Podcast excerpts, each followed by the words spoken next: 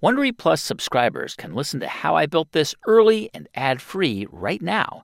Join Wondery Plus in the Wondery app or on Apple Podcasts. You're at a place you just discovered.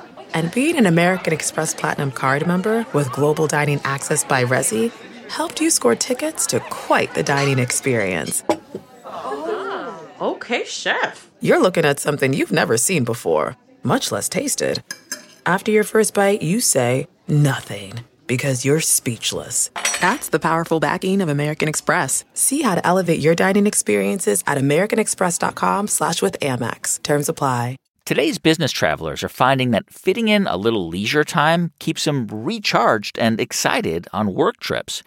I know this because whenever I travel for work, I always try and meet up with a friend to catch up, have a great dinner, or hit a museum wherever I am. So if you're traveling for work, go with the card that puts the travel in business travel. The Delta SkyMiles Platinum Business American Express card. If you travel, you know. TurboTax makes all your moves count.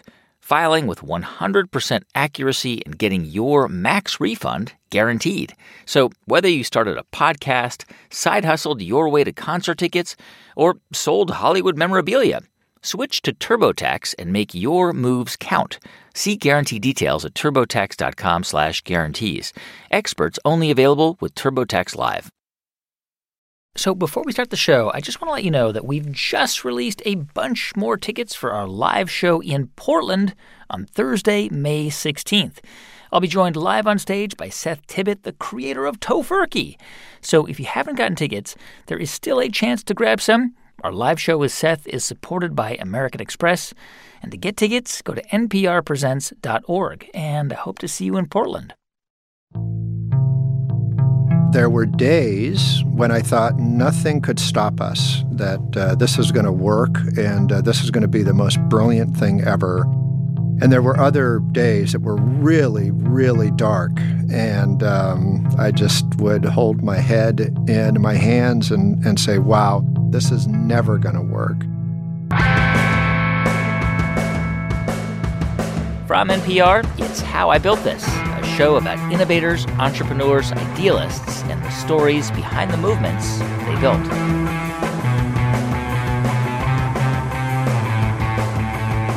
I'm Guy Raz, and on today's show, how a kid in California watched the PC revolution unfold in front of him and saw the chance to make his fortune with computer cables.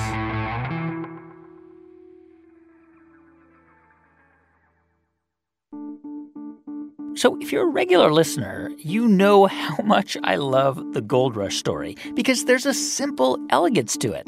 All those people going to mine for gold needed tents and jeans and pickaxes and shovels. They needed food supplies and lodging and transportation. Entire industries were built around the rush. And people who had nothing to do with gold made a lot of money, which can sometimes be the smartest way to think about a business, especially if you're Chet Pipkin.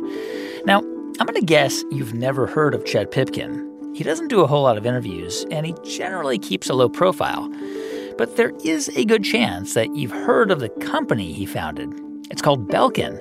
And if you own a computer or a smartphone or a tablet, you very likely use a Belkin product. Because Belkin makes all of the accessories you need to make your tech devices work. Things like cables and surge protectors, keyboards and mice, networking devices, you know, that kind of stuff.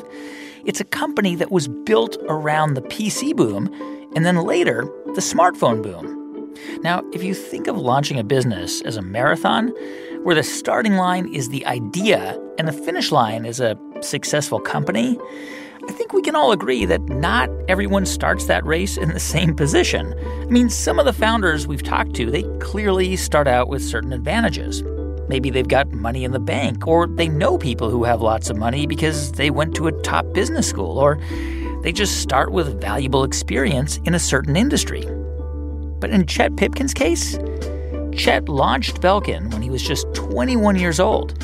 He didn't have any money, he had dropped out of college, and he certainly didn't have a clear idea of how business even worked. But he did have one really important advantage a good childhood and a stable family life. His parents were both blue collar workers who moved to Hawthorne, California from the farms in the Midwest. The uh, Second World War brought them both west. My mom doing um, work in support of the war effort. My dad also, and then eventually he was uh, drafted into the Army Air Corps, and then they both settled in uh, Southern California after that. Were your parents educated beyond high school? Very little formal education. So I think my dad made it um, a little bit past the eighth grade, and the same was true for my mom. I think partially because my mom didn't have the benefit of a lot of formal education, it was really key to her. She was definitely a lifelong learner.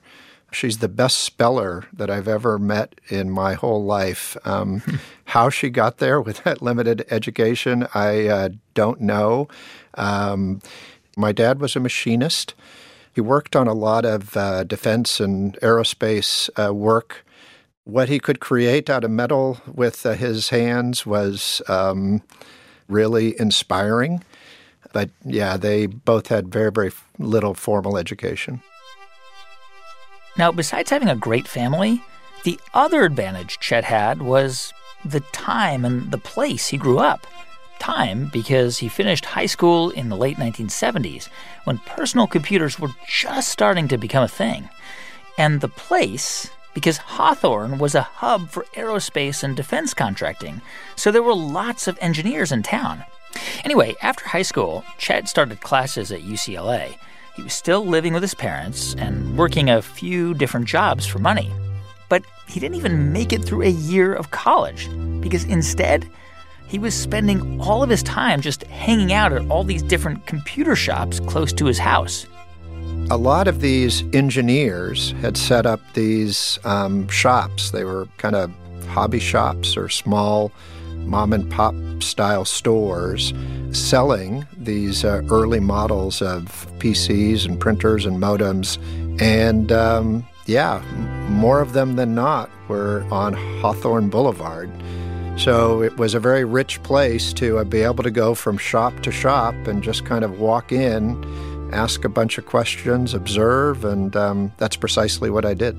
But were you into computers? Was that, I mean, were you like trying to program computers and take them apart, or, or was it something different? I was definitely interested in how things work. So part of what is I did as a kid was I took things apart just to kind of see how they worked, and every so often I was able to, to um, successfully put them back together. And I had a lot of ideas about how to make things better. I imagined creating a different kind of shower head that would maintain a constant temperature. Um, I thought about putting little metal strips in the road to be able to to allow cars to kind of drive themselves down the road and hmm. different kinds of things. So I didn't know anything about computers per se, but it looked like it was going to be this next huge generation of transformational change for um, how people might live. And I wanted to learn as much as I could. So you you are a student at UCLA, hanging out around these like early PC kind of I don't know enthusiast shops. Did you eventually like try to get a job at one of these places? So there was a bunch of things going on for me all at once. I was um, working at the YMCA as a day camp counselor. Uh, most of these kids were kids that had had negative um, encounters with uh, society or people of the law or something. I was also working for an electronic components um, manufacturer. I remember I was um, counting some of these things, and I asked someone, I go, What do they do? And the person says, It doesn't matter what they do, you just count them. and uh, so I just sort of smiled and got a catalog and figured out what it is they uh, did do. And yeah, I, I was going to class. I should have been doing my own homework, and uh, I was learning as much as I could about PCs. So, hmm. so instead of spending time on my studies and my homework, I finally just said, why don't I just give it a go? And then it's either going to work or I'll get it out of my system and then I will take it from there. But this is just something that I had to go do. And what what what was it? I mean, what was I mean, did you have an idea what that thing was going to be or you just thought I'm going to do something in computers.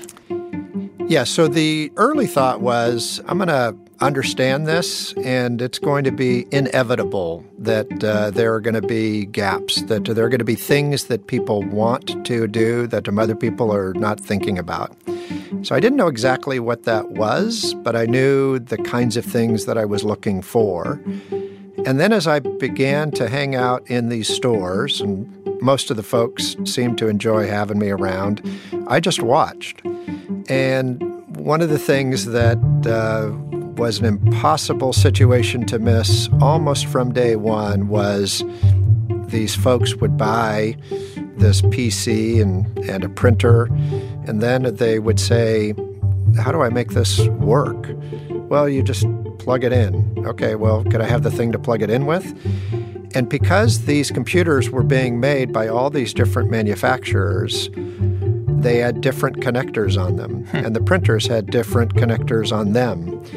And it's not like the way that it works today, that there's a relatively small number of um, interfaces to get things to work together. It was almost unlimited in that day and age.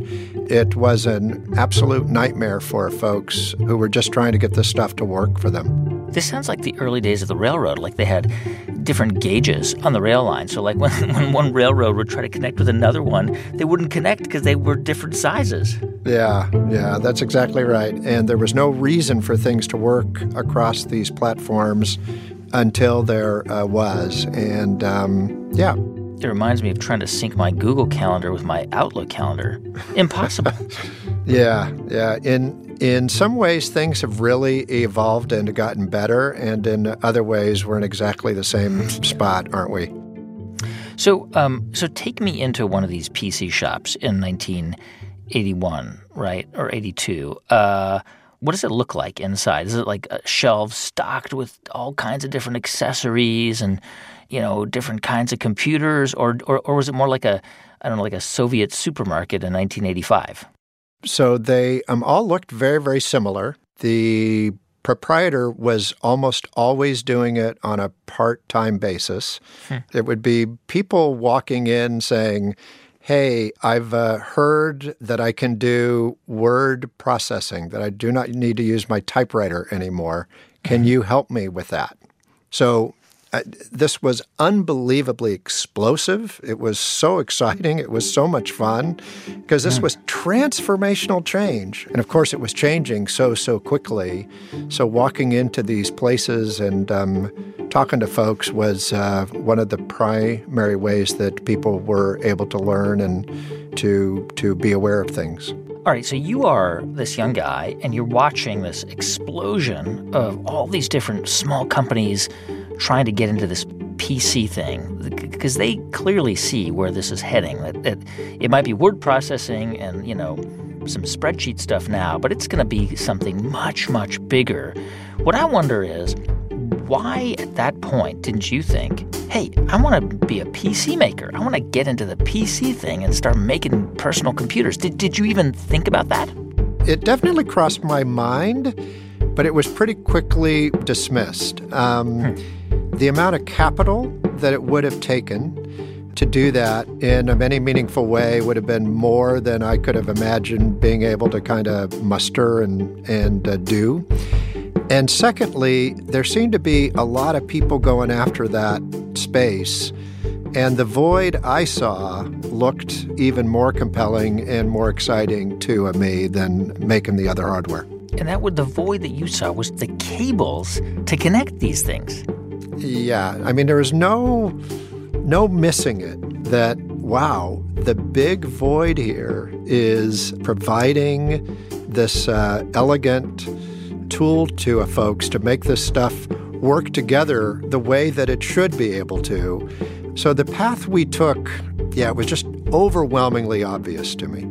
So it sounds like you saw the PC revolution happening that was the gold rush. That was where all the people were rushing into. And you're thinking, I'm going to sell pickaxes and shovels. Yeah, I think that that's a really good way to phrase it. Um, we uh, didn't have the capital to uh, do the stake in the in the mine itself, but there were definitely things that people needed that was a perfect fit for us.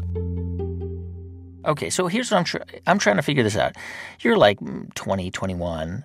You realize that the connectors, the cables, that was an opportunity. Like, where do you get the wires? Where do you get the the plastic to cover the cables? Where do you get the the pin connector thingies? So I'd been taking this stuff apart and putting it back together. Um, I'd been wiring up things on my own, kind of like cannibalizing some of the things for other things. So I had hands-on experience from tinkering and and building, and uh, yeah, just kind of dive in and do it. So I went off and and bought some cable and bought the wires and bought the um, connectors and and then I started putting them all together. I think you are still living with your parents at this point, right? That is right, and uh, Okay. I had I'd been in the same house my entire life. Um, so this first started to happen on my parents' dining room tables, where I was building the stuff at night. And after a couple of days, my uh, mom goes, "Chet, I love you very very much. You're you're going to get this stuff off of this table." so our first big move was from there to the garage, and uh, we were there until we moved again. So, um, yeah, When you say we, was it was there a we or was it just you? Yeah, it was just me. Uh, Yeah, it was you. it was you at that point, right? There was, there was no we. yeah, yeah, but um, it's just really hard for me to use an I or a me. And so, I'm trying to picture this. You had like a like a soldering iron, and you know what's that metal that you used for soldering iron? I, I can't remember. I used to do it when I was a kid. Solder, yeah, which is Solder, uh, right, yes. like Thank like you. tin and lead. Yep, uh huh. The very first things that I made, I used my dad's tools, and then he was very curious. He was very supportive. Um, he was never in my hair, but he wasn't far away, and um, he would watch me work, and then he would actually machine other little tools and things, saying, "Hey, do you want to give this a try? I think that this might be helpful." And he didn't understand anything about the electronics, but boy, that guy was really good at making stuff. Yeah, so I'm trying to imagine like you were, you know, it wasn't that expensive. You were buying some wires, some cables, and, and then the different connectors and then just soldering them together. Did they look like homespun, like Frankenstein wires? Did, did they actually look professional, like they were made in a factory? Uh, the first stuff we uh, made was really bad. So it was really Frankenstein stuff. And it functioned. Yeah. and you would just walk into these computer shops where you'd been kind of hanging out and, and knew the owners probably. You would just say, hey, I'm, I'm making these cables. Do you want to sell them to your customers? Like, was that your pitch? That is exactly right. I said, hey, I can build these for you. Would you like for me to um, do that? And the uh, answer was almost always yes. And then the next question from them would be, how much do you want for them? And uh, I said, boy, I don't know. What do you usually pay? And then in those early days, the cost that I was paying for the components wasn't competitive. Some of the times I was buying it at a place like a Radio Shack or an electronics store or something. But my labor was, you know, free. And um, there was no doubt in my mind that I didn't have to worry about that. I just started to make it work and just get a little bit of scale. And then I'd figure out how to get the costs right later. All right, so you uh, you're starting to, to make these cables, Frankensteining these cables. This is like what eighty two, around then. And did you think this is it? This is my business. This is what I'm going to do. I'm going to incorporate a business and make a go of it. Yeah, so I first started getting going, probably would have been around 1980 ish or, or so. And then in October of 1982, it was uh, either go back to school, uh, get another job, or dive into Belkin on a full time basis. And uh, I chose the latter. All right, your name is Chet Pipkin, and the company is called Belkin. So I think the kin comes from the Pipkin, but why isn't it called Pipkin? What's the what's the story? Yeah, so I didn't want to use Pipkin because I didn't want people to see that, uh, hey, I'm Chet Pipkin and the name of the company is Pipkin. It just seemed too uh, small. And again, at this time in, in my life, there's a lot going on. And uh, a friend of mine, he and I were going to start a different business, not Belkin, but um, something else. And because he and I were going to do that, I had bought letterhead and business cards that had said Belkin, his last uh, name be again with B E L. And so then when we went to begin Belkin, I called him up. He was doing other stuff then. Uh, I said, Hey, do you care if I uh, use this uh, letterhead and business cards that um, say uh, Belkin? And he said, No, go right ahead. Hmm. And um, yeah, that's how we that got our it. start. That was the name. So, all right. And was it still just you in 1982? Yeah. So I drafted my brother, who was working for me for free. My dad was helping out, like making the uh, tools and being able to make things uh, easier.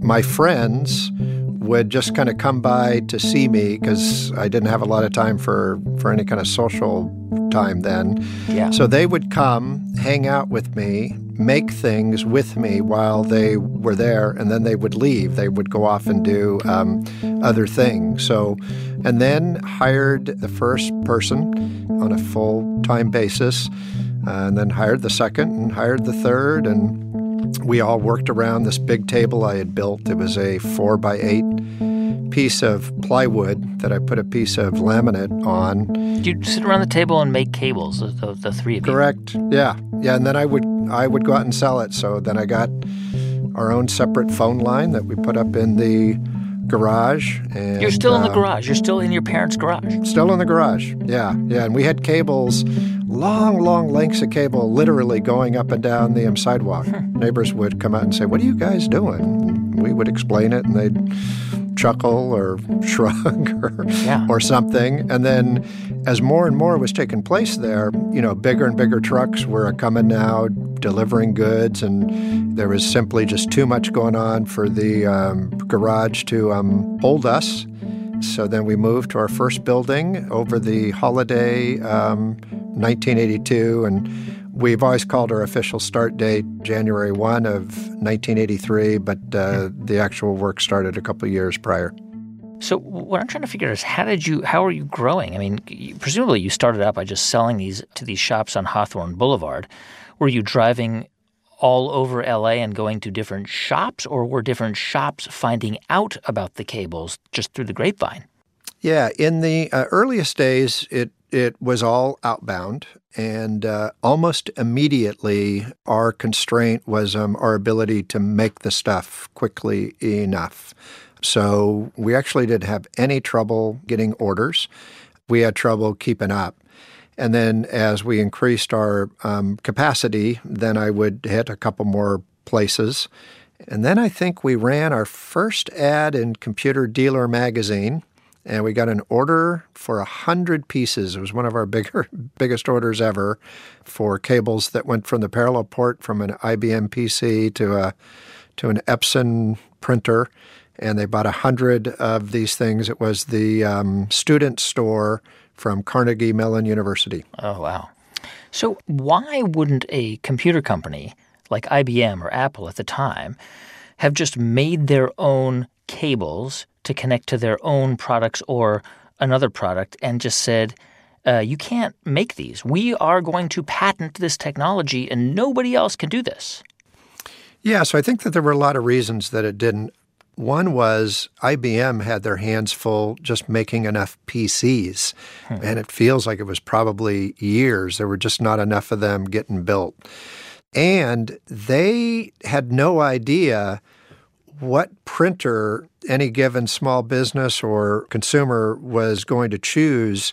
And most of those printers had different connectors on them, so they wouldn't even know which one thing to make. There really wouldn't be such a thing.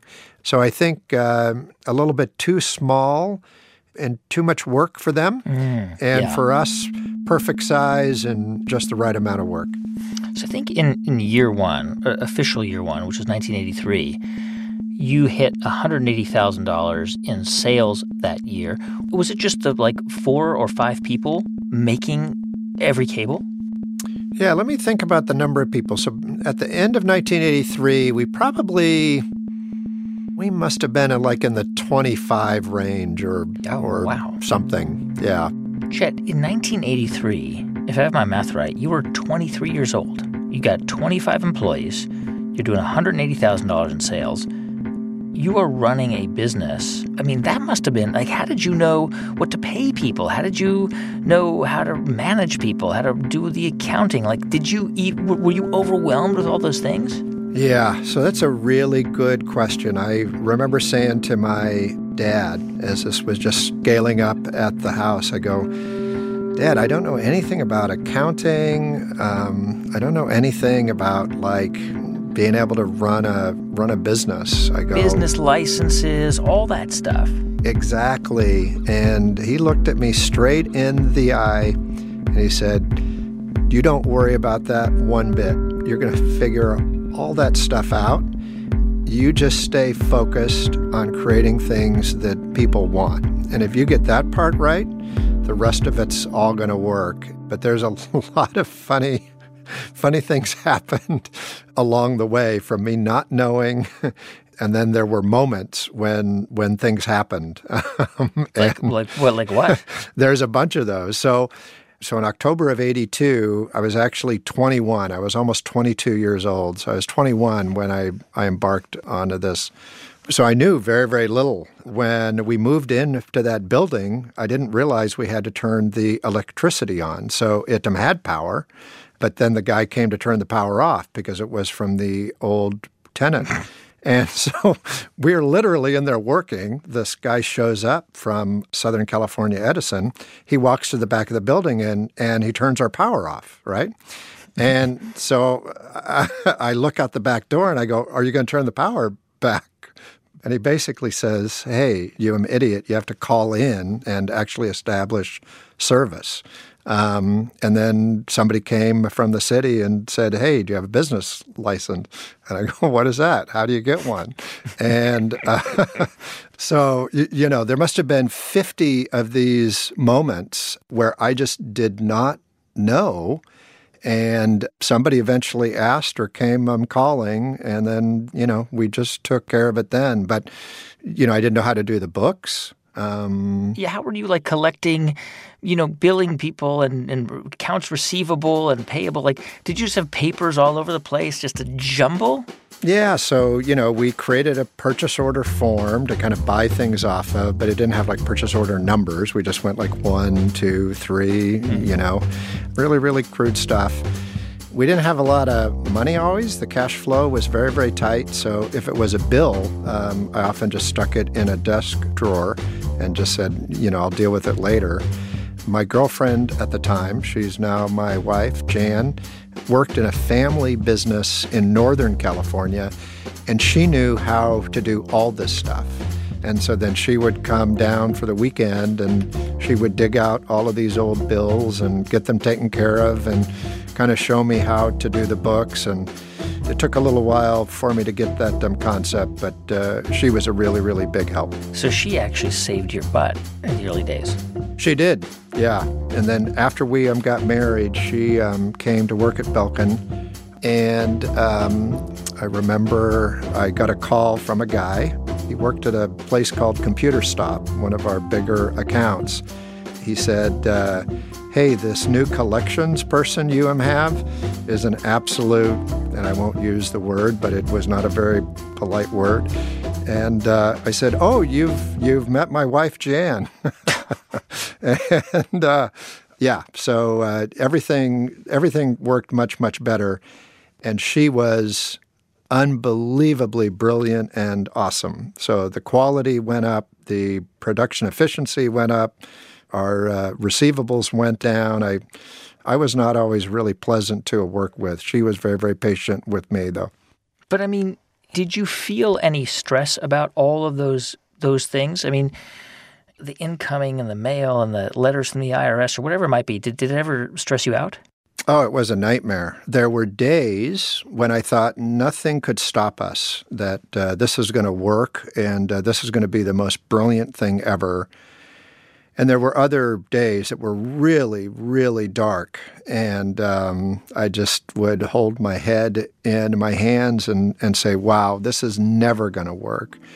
We had a customer file for Chapter 11, and we didn't have the money to uncover the money that we uh, weren't going to get from them. And uh, I went to uh, my dad to uh, borrow money, and my mom and dad didn't have a lot of money. And he took a loan out on the um, house, the very house that Belkin had gotten its um, start beginning days in. Yep. How much money did he take out? I think I first got 7,000 ish, and then I think it was 20 some odd thousand ish. Wow. Yeah, that was a lot of money for them. And I remember my uh, mom looking really, really scared and saying, You know, what if you don't pay me back? And I said, Mom, I will. When we come back in just a moment, how Chet paid back that loan to his parents and how Belkin grew into a company worth hundreds of millions of dollars. Stay with us. I'm Guy Raz, and you're listening to How I Built This from NPR.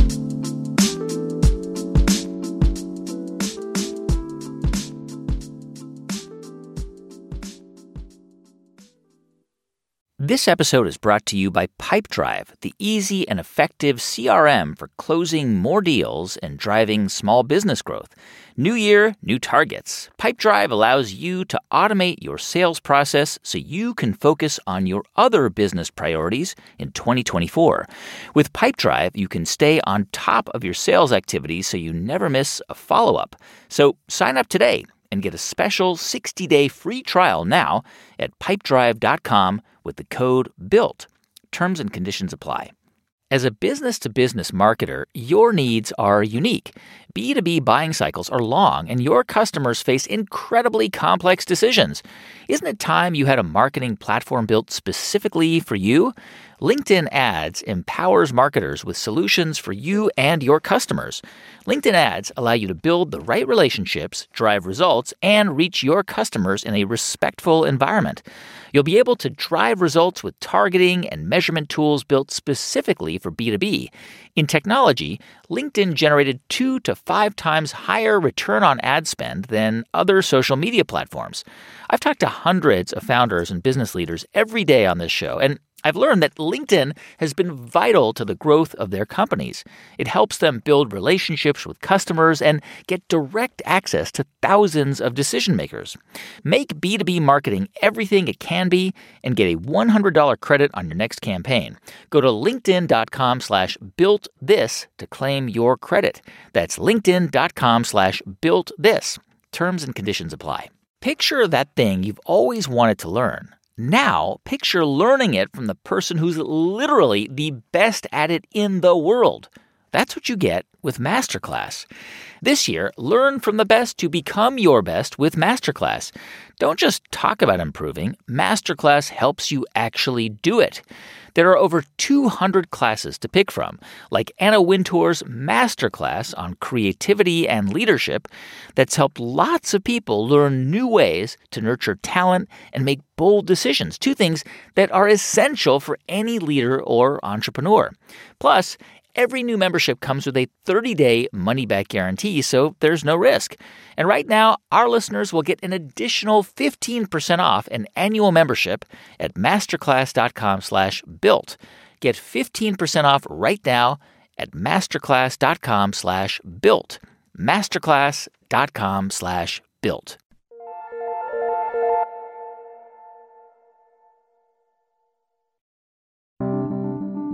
Hey, welcome back to How I Built This from NPR. So, the early days of Belkin were up and down financially, especially because the entire operation was self financed. But after a few years in business, by 1985, things were looking pretty good. Chet had moved the company into a bigger building, and at this point, there were about 50 employees, and they were still making all of their own products.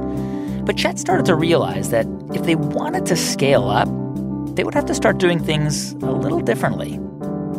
There was a moment, I think around 1985, when the person who was working in reception came and said, Hey, there's somebody here to see you. And um, the person was coming to see us from a manufacturing company in Taiwan. And it was the first product we saw that was being built in Asia. And uh, it looked pretty good. What, what was it? What was the what was the product? It was a parallel printer cable to go mm. from the IBM PC to a parallel printer. And um, I asked him what it would uh, cost to buy. And the price he quoted was less expensive than what it cost us to build that same item ourselves. So that moment was a pretty scary moment. Scary because you thought, wait a minute, these people can crush us. That is exactly right. And it appeared to me just instantly in that moment that we were going to have to start thinking more globally about how we would manufacture things. And I didn't know if I had permission to do that. So I'd grown up in this household that um, had appreciated things being made in the U.S. And so I went to see my dad. I brought this uh, cable to sort of explain to him what we just talked about. And I just kind of paused. And he said, Yeah, you need to explore it. And if it makes sense, you've got to do it. Why, why did you think you needed his permission? It sounds like, was it that you needed his sort of approval that you were going to make it outside the U.S.? Because permission, I mean, it was your company. Yeah, yeah. So it, it would be an emotional or spiritual permission mm. that um, I wasn't violating um, anything that my mom or he had stood for, and uh, that it was just going to be okay with them. You needed his stamp of approval to say it's okay. I did. I did. I certainly wanted it. It was certainly easier with it. You know, I remember this as, as a kid. It's hard to believe now, but like made in Taiwan meant used to mean that it was cheap. And, now, of course, Taiwan, Japan, Korea, you know, you, you think of very, very high quality. And now, of course, that's happening with China and, and Vietnam and other countries in Asia. So, did you like did you fly to Taiwan and find a factory to work with there? Yeah, so I think the phenomenon you speak of happened, you know, very, very rapidly, um, mm. at hmm. least from a U.S. perspective. I mean, all that is part of what we were living in real uh, time. And uh, yeah, I did exactly what it is you said. I just hopped on a plane. So I went to three places to explore what might be taking place in the developing world. Um, so I went to Taiwan, I went to China, and I went to India. And what did you settle on? So we were still manufacturing most of our things in the U.S. It was very critical to us that we maintain all of our innovation, our invention, our design. So, so the bulk of what it is we do is still done in the U.S. But we began to learn about extending some of our global manufacturing in China, and um, yeah, I. Uh, I literally, physically helped to set up some of our initial manufacturing lines there. So, what did that mean for? I mean, did that decision result in like explosive growth for Belkin?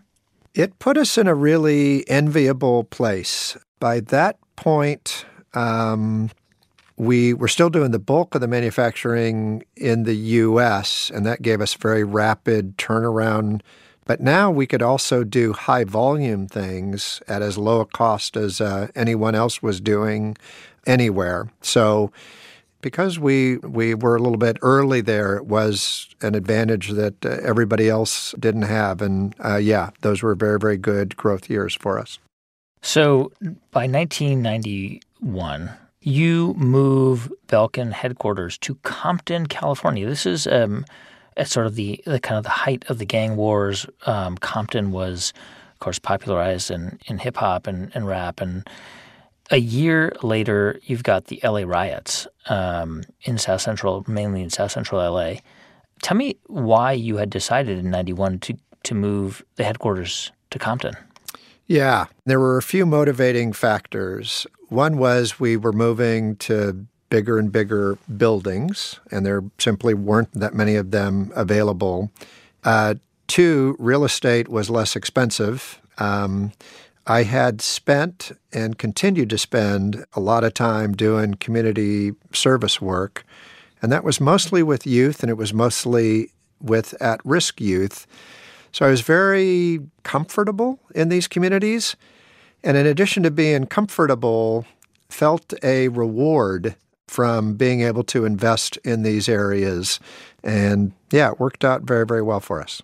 when you had the upheavals and and the anger um, connected to the verdict over Rodney King, and and it resulted in a lot of uh, anger and and obviously violence. Um, what do you remember about that time? Were you were you at work that day? Were you in Compton?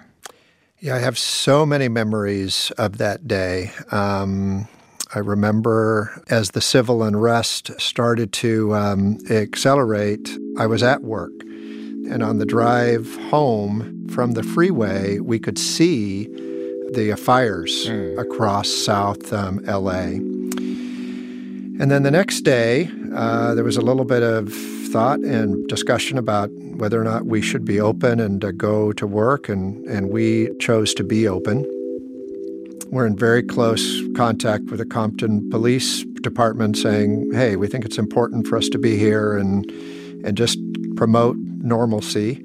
And we'd call into the police department every hour, and now we could start to see fires out the back door of uh, Belkin. And first, the feedback was, hey, it's all fine. You don't have anything to worry about. Um, hey, it's getting pretty active around here, to, hey, you guys should think about what you're doing, to the last call we made.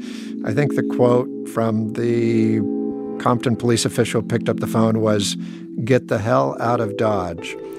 And uh, I think that that was probably about two in the afternoon or something like that. So we worked with all of our people on safest ways to get home.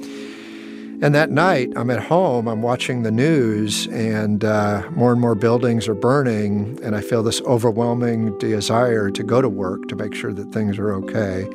My wife uh, convinced me that that was probably not a smart thing to uh, do. Um, so, yeah, you know, it was a really scary time. I had a lot of mixed emotions. I could really feel for people that felt that they were being marginalized and didn't feel a part of the system and not being heard. And um, the very next day or the day after that, I was at um, one of the branches of the LA YMCA, and I'm very active with the Y, um, both as a volunteer staff person and a board member. And um, right in the heart of that community at uh, Weingart. Yeah, we just immediately started uh, leaning in and reinvesting and, and doing everything we could to um, start building bridges again. Did, did you ever have any any problems like convincing people to come and work with with you at Belkin because you know because Compton kind of had a reputation as as, as sort of a tough place, a dangerous place. Um, so I was always super comfortable there. Um, anybody that was working there, I think, was comfortable there too. I started to get an increasing amount of feedback from the organization that when we are recruiting people, some of the people have got some um, concern about will they be able to get to and from work safely and are the amenities around there um, safe? And my early attitude was, you know, all of this works, the more that we're completely integrated in every way that we can imagine, the better off all of us are going to be. We did eventually choose to move. We're in a very established tech hub at the western end of town. The LA mayor at the time there also was a part of getting us to move. He was just trying to get us in into LA. But uh, there's a big, big piece of me that um, misses being there in Compton. Hmm. I think you guys moved out of Compton in 2010, so you were there for quite a while. We were. So just just backing up then a bit, um, I th- I've read I think that the first time Belkin took outside financing was like 2002.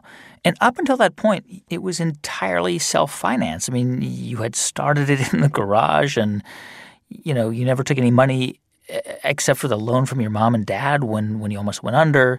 Why did you take outside financing at, at that point? Did I mean, did you need it to grow and to scale?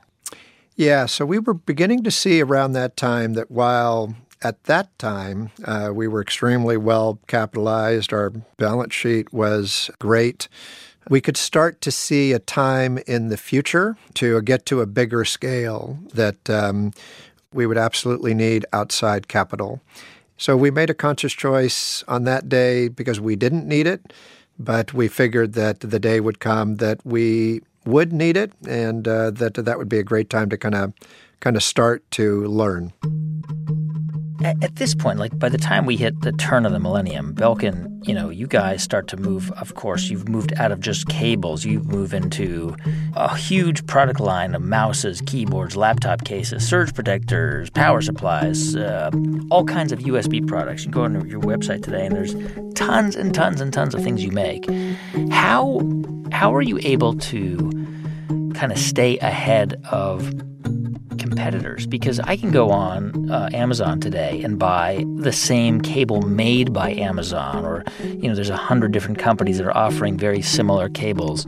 How are you guys able to stay ahead of those competitors? Yeah, so we're really fortunate in that our reason for being, just as we were first imagining what this organization and this brand could be, is almost exactly the same as our reason for being now. So it's doing the hard, complicated innovation and engineering work that allows these interfaces to work together with um, one another. For 30 some odd years, um, more often than not, we've been able to do that in a little bit better or more elegant way than um, other folks. And as long as we're able to keep doing it, we're going to do okay. But we are only as good as, as how well we are doing things this morning. So there's a lot of positive pressure on us because the moment we are not best is, is the day that um, we will be at greater risk. So I guess in, in the past year, um, in 2018, um, Belkin sold to a, a subsidiary of, of, Foxconn, a company called FIT, for uh, reportedly more than $800 million. Um, at that point, I think you were the primary owner and shareholder of Belkin.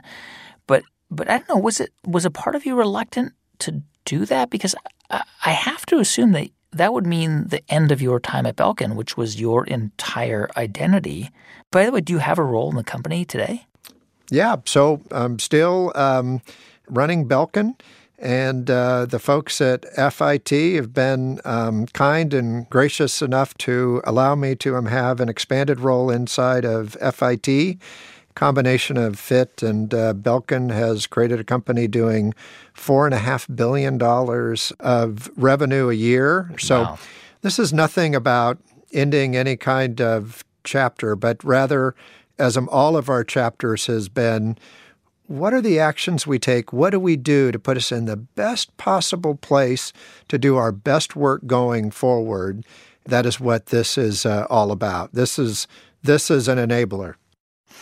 You know, I remember a conversation I had with Haim Saban a couple years ago, and I asked him about wealth, and I said, "Was it important to you early on to become wealthy?" And his answer was interesting. He said, "It was, but not because of the actual money, but the the, the money was a marker of success for me. So I wanted to make more because to me that was a marker of success. He grew up very poor. Um, was was earning money, a lot of money, important to you as a marker in that way, especially given how you grew up? Yeah, I I can really relate to that. So definitely an important thing that that what it is we're doing matters. But another measurement of success is how many people want this. And mm. um, and so, yeah, financial results out of an organization is is one way to sort of measure whether or not you're um, being successful. I think also for me as a kid, I had this experience with my parents that I wasn't sure if they had a lot kind of set aside to give them a little bit of uh, wiggle room when things got a little leaner. So I mm. think I did set out to make sure that um, that was less likely to be the case for me. But that particular issue probably got solved um, a little while ago. Your mom and dad lived, they're no longer alive, um, I think. Is that, that's correct, right? Right. Yes, both of them have passed. They did live long enough to see you become quite successful, very successful, in fact.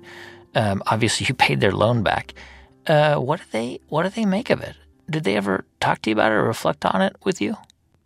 They really felt, I think, a lot of ownership because they were able to participate in various ways. In those early days, my mom was making, you know, breakfast, lunch, or dinner for everybody that was working there. Um, they lent money to the business.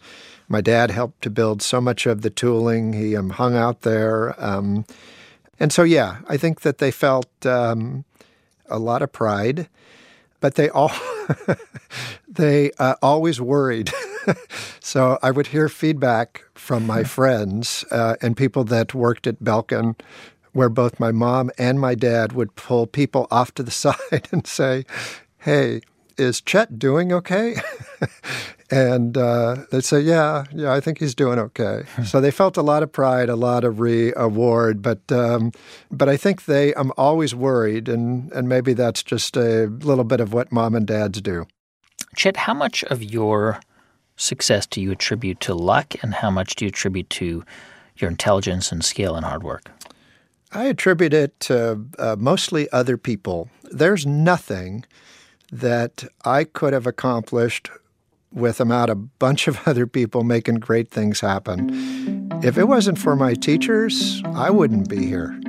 If it wasn't for my mom and dad, I wouldn't be here. My brother and my wife, I don't think I'd be here a thousand people at Belkin, thousands of people inside of FIT. It's each and every one of them, you know, making things happen every day. And, you know, more than anything else, it's because of, of the work of uh, other people that um, I have been able to do what little that I've done.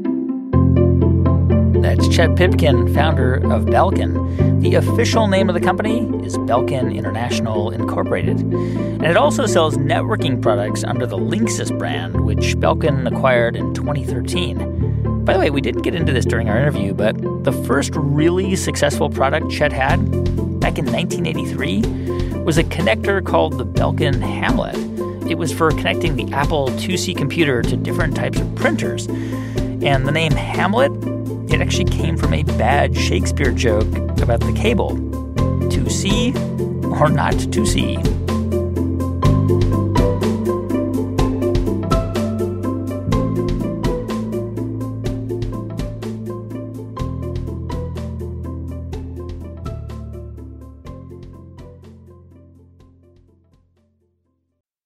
Hey, so if you're a business owner or hiring manager struggling to attract and retain top talent, it's no secret that finding the right employees and keeping them engaged can be an uphill battle.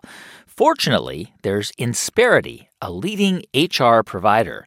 They'll help you improve hiring and compensation practices, and your people will get the training tools they need to thrive. Download their free ebook at insperity.com for tips to build your dream team. Don't let a lack of talent hinder your goals. Spend less time worrying about recruitment and retention and more time growing your business. See how Insperity provides HR that makes a difference at insperity.com. Our friends at Corient provide wealth management services centered around you. And you know what? Corient's goal is to exceed your expectations and simplify your life. Corient can help high achievers just like you preserve your wealth and provide for the people, causes, and communities you care about. Corient has extensive knowledge across the full spectrum of planning, investing, lending, and money management. They're one of the largest integrated fee only U.S. registered investment advisors, and they have deeply experienced teams in 23 strategic locations. Teams that put the collective power of their expertise into building you the custom wealth, investment, and family office solutions that can help you reach your holistic financial goals, no matter how complex they may be. Real wealth requires real solutions. For more information, speak with an advisor today at corient.com. That's corient.com. Hey, thanks for sticking around because it's time now for how you built that. And this is a story about something we almost never think about until it breaks the common everyday zipper. The moment of oh my God, my backpack just split open on me and I'm on a trip in Central America. This is Clay McCabe, and he's kind of an expert on broken zippers because he's got hundreds of stories. I had a, a musician that was getting ready for a show and his zipper had blown out on his pants, you know, and he was I mean, who wants to go play a show in front of thousands of people with your pants unzipped? you know? And when those zippers break, lots of people just throw the item away in the trash, even if it's your favorite pair of jeans or the backpack that's been everywhere with you. But this is not the way Clay was raised. When he was a kid in McCall, Idaho, his dad had a repair shop and he would fix everything. Every day there was somebody who'd come into the shop and have a broken zipper and he'd fix it in about five minutes. And eventually, Clay's dad built a spin off business. He made a kit for people so they could repair their zippers at home. So it was just kind of a full do it yourself kit that had handful of different sliders in them, which are that's the little metal piece that you grab onto. And the slider is the thing that can break or fall off a zipper. So this repair kit was like a little bag that had a bunch of different types of these sliders. And it also had these little stapley things for attaching the slider back to the zipper's teeth. Anyway, all this was happening back in the early 1990s. Clay's dad put the repair kits on a very basic website and started to sell them in a few chain stores. So that was kind of like supporting our whole family pretty much. You know, it was, a, it was, a, meager living, but it was enough to get us by. But things got harder after Clay's dad died. His mom took over the business, but she had a hard time keeping it up. So, about five years ago, Clay decided to take it over. Because it didn't feel finished to me. You know, it felt like there was a lot more potential in what he had started than what was currently there. But in order to tap into that potential, Clay decided the whole look and feel of the business had to change. I mean, the old website was like, it was straight out of the 90s and it hadn't been changed since. You know, it was almost got to the point where it was like so retro, it was cool again. so Clay did a complete rebranding of his dad's zipper rescue kit He updated the website, designed a new logo, and then he started to, you know, go out and shake the trees a little. You know, things started happening immediately. It was like, okay, I landed us a new account here and started to kind of get a handle on what was going on with Amazon and how all, you know, how it all worked. And actually, once he got the kit on Amazon, Clay had to deal with a wave of knockoffs. But he says one thing he offers that the other guys don't is customer service. In fact, he takes a lot of the calls himself. And helping other people repair their own zippers, it's become one of his favorite parts of the job. It becomes so meaningful when you're helping somebody fix something that's just literally irreplaceable. You know, it kind of gets me through my days. Like if I'm having a hard day and I get that call of some cute old lady you know, I've had a southern lady be like, "You walk on water," and you know, she they're just so happy to have this little thing working again in their lives. And meanwhile, Clay is pretty happy that the money side of the business is looking good too. You know, I'm getting to the point where like a six-figure profit margin is like in sight, which is, you know, it's pretty exciting. That's Clay McCabe of Portland, Oregon. His company is called Zipper Rescue. If you want to find out more about Clay or hear previous episodes, head to our podcast page, howibuiltthis.npr.org. And of course, if you want to tell us your story, go to build.npr.org. And thanks so much for listening to the show this week. You can subscribe wherever you get your podcasts, and while you are there, please do give us a review. You can also write to us at hibt at npr.org. And if you want to send a tweet, it's at How I Built This. Our show was produced this week by Casey Herman with music composed by Ramtin Arablouei. Thanks also to Candice Lim, Julia Carney, Noor Kutsi, Neva Grant, Sanaz Meshkinpour, and Jeff Rogers. I'm Guy Raz, and you've been listening to How I Built This.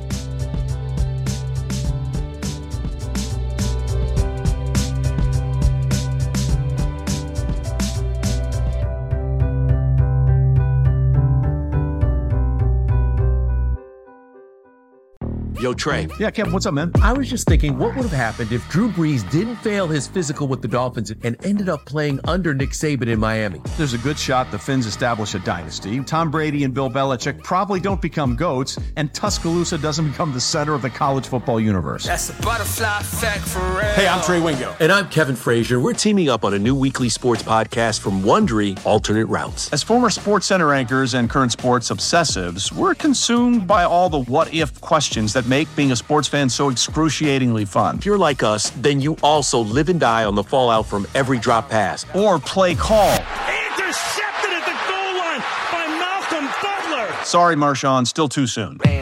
Each week on Alternate Routes, we'll take a flashpoint in sports, break down what actually happened, then explore every alternate scenario and the ripple effects it would have caused. Follow Alternate Routes on the Wondery app or wherever you get your podcasts. You can listen early and ad-free right now by joining Wondery Plus.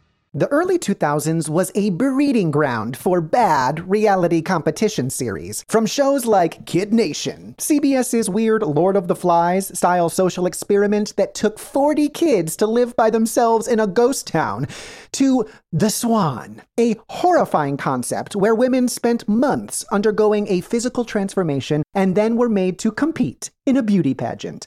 Hi, I'm Misha Brown, and I'm the host of Wondery's podcast, The Big Flop. Each episode, comedians join me to chronicle one of the biggest pop culture fails of all time and try to answer the age old question who thought this was a good idea? Recently, on The Big Flop, we looked at the reality TV show The Swan. The problem this dream opportunity quickly became a viewing nightmare. They were isolated for weeks, berated, operated on, and then were ranked by a panel of judges. Follow the big flop on the Wondery app or wherever you get your podcasts.